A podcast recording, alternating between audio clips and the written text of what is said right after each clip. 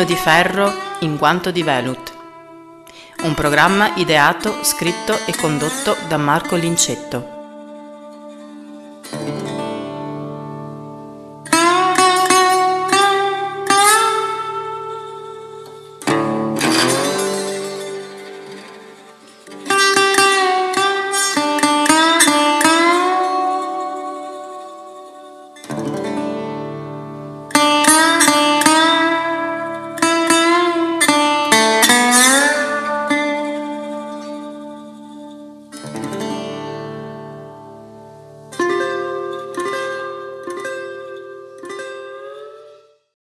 Ogni promessa è un impegno. Vi avevo promesso una seconda puntata su Tubular Bells relativa a spigolature e segreti che pochi conoscono ed eccoci qui.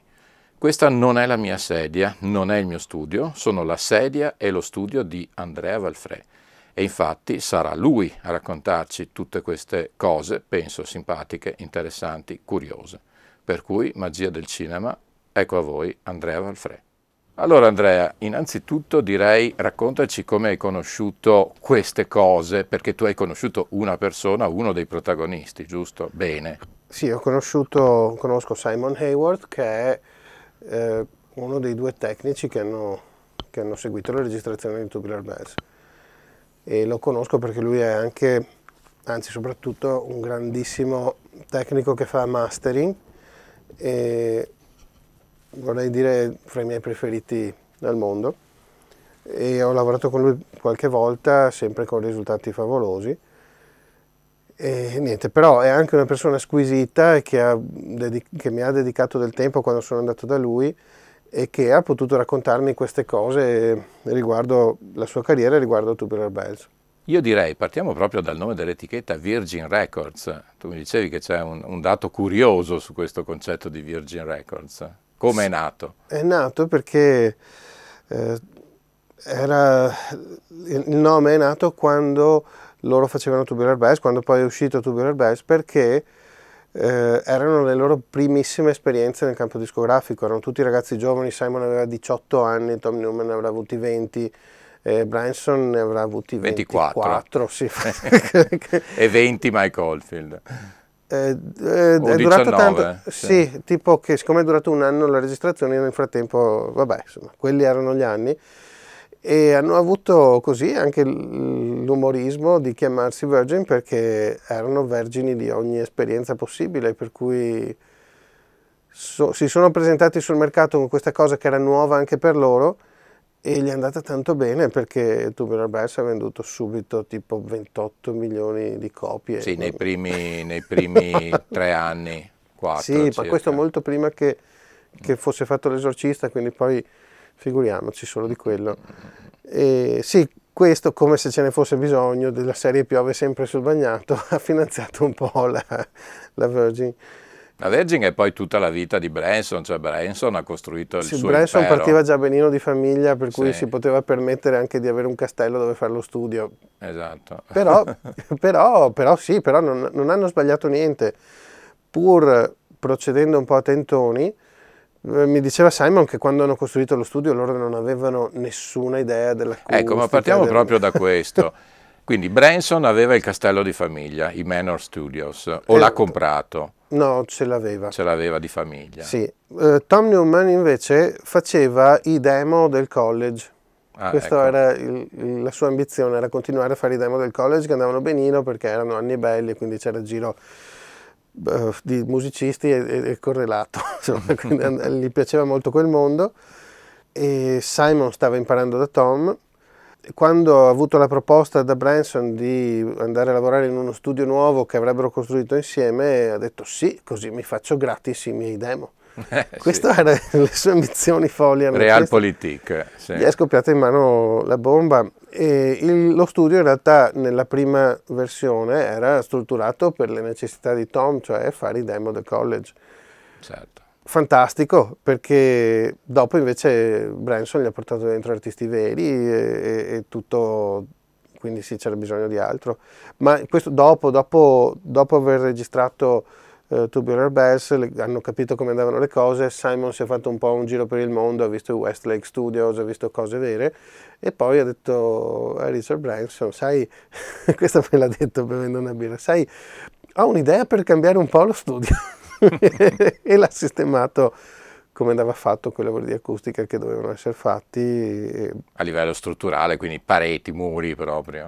Adesso non, non lo so, eh. sono tanti anni fa, però mi ha detto che hanno fatto grossi lavori per certo. adeguarlo dopo che già avevano cominciato a lavorare. Insomma. Ecco, ma sul fronte delle attrezzature, ad esempio, loro hanno comprato a caso o avevano un'idea, almeno all'inizio, di, di, cosa metterci dentro? Allora, sì. Io so che loro avevano un Ampex 2 pollici con cui hanno poi fatto a 16 tracce, con cui avevano esatto. fatto... Allora, 16, 16, tracce era all'avanguardia in tutto e Tom l'aveva preso perché c'era la disponibilità di farlo e certo.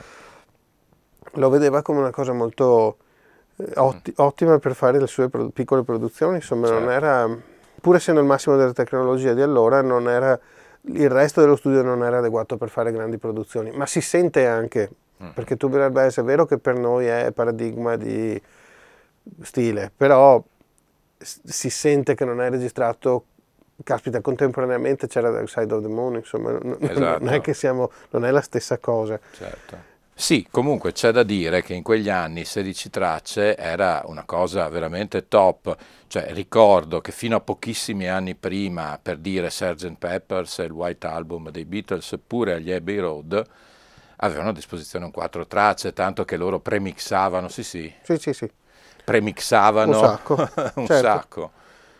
Sì, 16 tracce era, sì, era proprio il massimo e ciò nonostante il progetto di Mike Oldfield era così ambizioso che si son, gli stavano già strette, nonostante eh sì. fosse... E, ed è stato difficilissimo da, realizzare per vari motivi. Il primo era che veramente solo Mike sapeva cosa ci andava messo su e aveva tutto in testa e davvero suonato, ha suonato tutto lui, quasi praticamente tutto lui. E... No, io scusa ti interrompo, tu hai detto che ci è voluto un anno.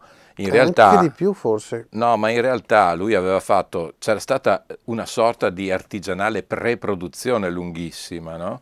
Perché poi formalmente i sacri testi dicono che ha avuto una settimana a disposizione. No, assolutamente no. Ecco, bene, allora tu smentisci quello che i sacri testi Assolutamente, dicono. ma questo Benissimo. è scritto anche su un, uno splendido libricino quasi introvabile che mi ha regalato Simon, uh-huh. dove si parla della, della, vera storia di Tubular Bells e dove si dice che ci è voluto tantissimo, ma d'altra parte una settimana in quegli anni per fare quella cosa lì era impensabile. Non, eh, allora stiamo su questo punto perché ripeto... Sì, no, è stato un processo lungo con anche gran, grandi frustrazioni per Mike perché mi, mi, diceva Simon questo che eh, loro sì, eh, l'hanno fatto registrare, avevano lo studio a disposizione, bellissimo, tutto a posto, però in un progetto così lungo il fatto di non sapere come sta venendo fuori per un lungo periodo e doversi interrompere per registrare altri artisti della nuova casa discografica, eh quindi certo. magari anche qualcuno di già affermato, adesso non ricordo bene chi, ma... Viv Stanchal, che poi era anche il maestro di cerimonia. Esatto, lui quello... era maestro di cerimonia sì. non perché l'avessero scelto, ma perché, ah, perché era, era, lì.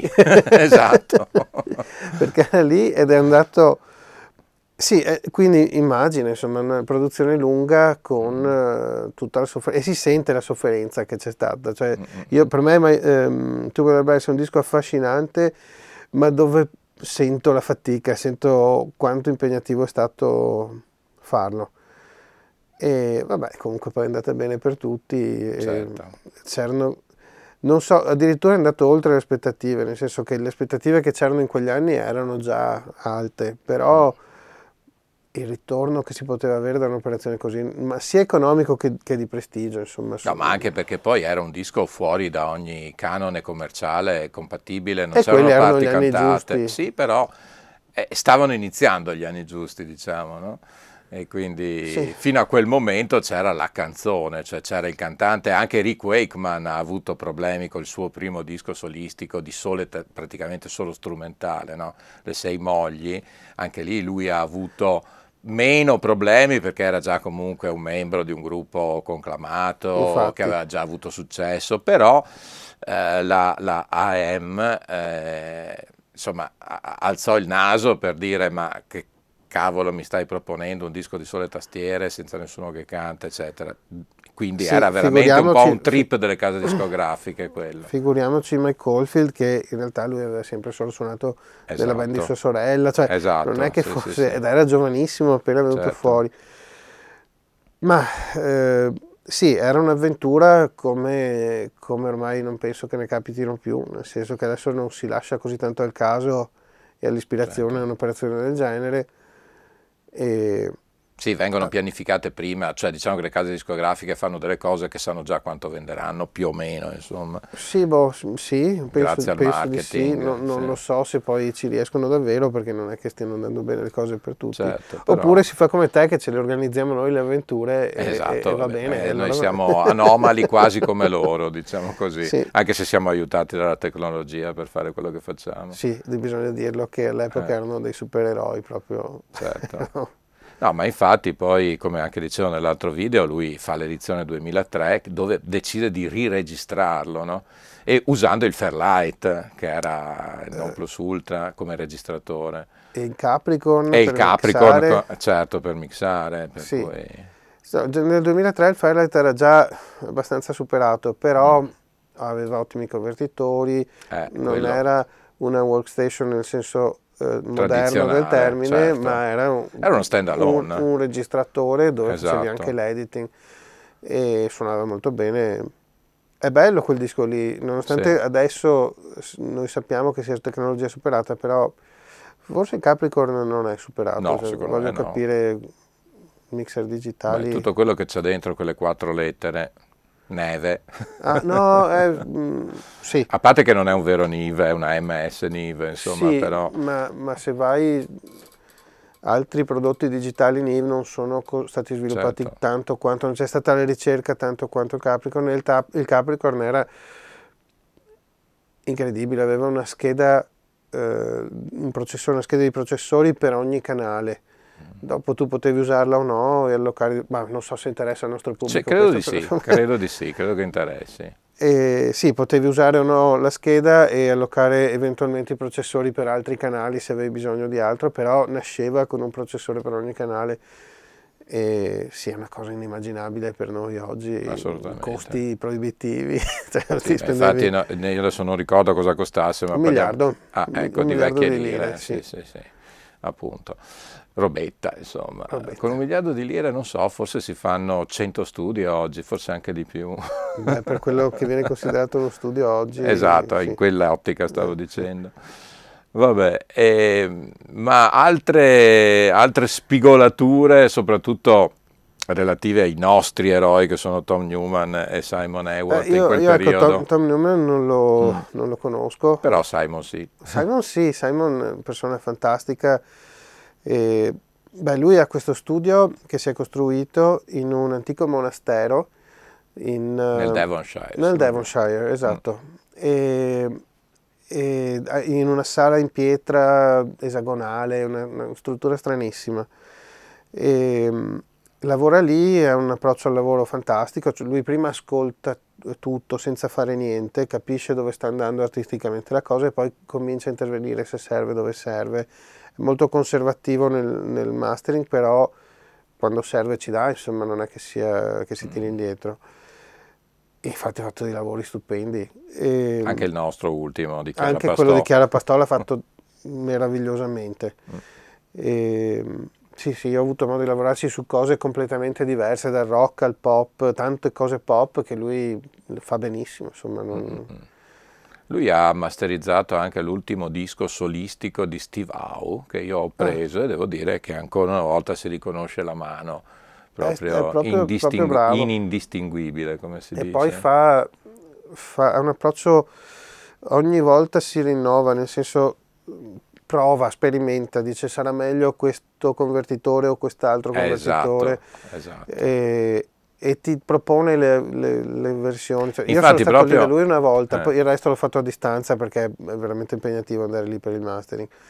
E, e anche a distanza lui ti dice guarda ho questa versione con questo convertitore, questa con quest'altro, io trovo più exciting questa, tu cosa dici?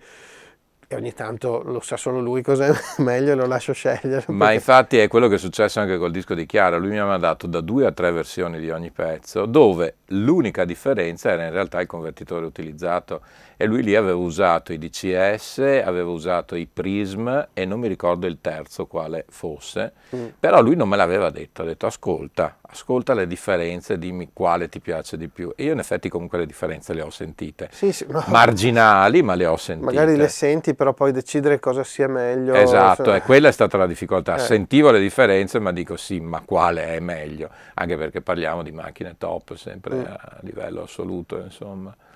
Sì, Eh. è molto, molto, mi piace molto lui come lavora, è proprio figo. E un'altra cosa divertente di Simon, lui non ha sempre fatto il tecnico di mastering. Lui infatti ha cominciato con Tubular Bells, si può dire, Mhm. ufficialmente ha cominciato con quello, a un'età, cioè aveva 18 anni, quindi Mhm. non poteva cominciare prima. E poi ehm, ha continuato a registrare lui e anche ha prodotto dei dischi, tra cui i dischi del- dei Gong. Ah, so- i mitici eh, gong. Tre dischi dei Gong ha fatto Ah. e davanti a una birra mi ha confessato che lui ha cominciato a fare mastering perché alla fine del terzo disco dei Gong ha detto basta, io voglio un lavoro vero do- dove, dove si va al lavoro e si lavora, non come questi matti che gli facevano fare le cose più assurde. Mi viene in mente registrare il sax nel bosco Mhm. che oggi magari uno lo fa anche, però all'epoca non era tu- tutto portatile come, come adesso e dobbiamo immaginarci di riuscire a trasportare un 24 tracce, no sì, beh, era già un 24 tracce in mezzo al bosco nel Devonshire, cioè, una, cosa, una cosa che non... Sì, effetto suggestivo, anche, Sì. eh, io penso solo all'alimentazione, oggi abbiamo delle batterie Esatto, chissà... piccolissime che durano una giornata. Non mi ha detto come l'hanno risolto, mi ha detto che uno dei grandissimi problemi erano gli uccelli, cioè alla fine l'idea stessa, indipendentemente dalla tecnologia, era abbastanza fuori di testa. Certo. E mi immagino cosa deve essere stata tutta la produzione. Poi ascoltando quei dischi si capisce che c'era de- del, del malato. del- ecco. Sì, insomma, lui ambiva a un lavoro dalle 9 alle 5, come No, dicono no, gli no, inglesi. non era tanto, no, ma infatti lui non lavora dalle 9 alle 5. Certo. No, Eh, è è un modo di dire, naturalmente. Sì, lui voleva, aveva un approccio più analitico, più, Mm-hmm. un po' più scientifico, più tecnico, come è giusto che sia per il suo ruolo, insomma. Certo. Comunque in quegli anni era, io direi per tutti gli anni 70, era un momento in cui si, eh, si è sviluppata intanto la tecnologia multimicrofonica, i grandi banchi che fino agli anni 60 non c'erano, e multitraccia soprattutto, però ancora c'era questo trip da parte di molti, io ricordo ad esempio il disco disco più importante, più famoso dei Fleetwood Mac, che è stato registrato dentro un appartamento a Sausalito e questi facevano bagordi praticamente. Sì, Eh, avevano uno spazio di registrazione fra le 8 di sera quando si svegliavano più o meno e, e le 11 perché poi partivano di nuovo i bagordi notturni e avevano scelto l'appartamento apposta per, per sì, questo motivo. Diciamo che eh, all'epoca era veramente complicato farla questa cosa. Mm. non- eh, Cioè quella che poi si è andata a chiamare location recording era veramente la cosa più scomoda che poteva venirti in mente di fare. Certo. Dopo, già dieci anni dopo, era tutto più fattibile, nel senso che c'era tanta roba molto bella che suonava bene, che era chiamata già home recording e si parla di super dischi che sono stati fatti con quelle tecniche lì, soprattutto perché c'era il MIDI, c'era tanta altra roba che, che girava, insomma. Però sì, quegli anni là dovevano essere veramente incredibili. Non- Decisamente. Beh, tu lo so che non ne vuoi parlare perché dici che non hai episodi, però insomma sei stato allievo, cioè ti sei laureato all'Università di Orlando con un docente, diciamo, sui generis, almeno questo ce lo racconti. Sì, John Lawson. John Lawson era, è stato per molti anni head engineer di... ehm, Roger Waters. no, no, no, no, è stato head engineer di mm, Sunset, Ah, ok, certo. dove è andato a registrare Roger Waters, per cui ha avuto quel ruolo che non è essere il tecnico di Roger Waters, ma essere il tecnico dello studio. certo. Poi magari, adesso non mi ricordo se sul, sì credo che sul disco sia nominato così come in-house engineer, o- ma spesso vai a fare il- l'assistente che vuol dire che fai le cose che il tecnico di, di Roger vuole che tu faccia, insomma. E e lui boh, mi ha raccontato un'infinità di cose perché come puoi immaginare lì... E molte veramente segrete.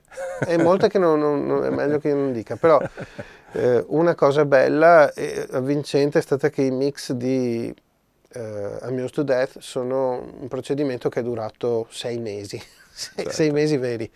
Quindi immaginati sei mesi di budget di Sunset Studios per mixare sì. Beh, diciamo che a quel punto Waters poteva permetterselo. Lui poteva permettersi quello che voleva, però era mm. proprio chi se ne frega. Cioè, sì, sì, sì. Va bene. Ma perché questi sei mesi? Perché? Perché facevano... Allora, è un disco... Tanto sperimentalismo mi risulta, di giochi sulle fasi, tutte Sperimentavano tantissimo su quello.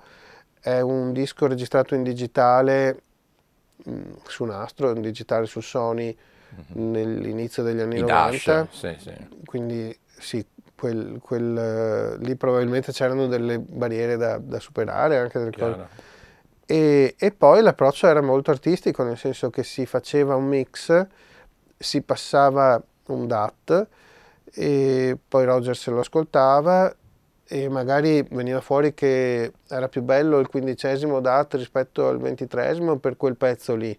Mm. Mm e poi bisognava mm, mixare tutto, cioè creare una sequenza.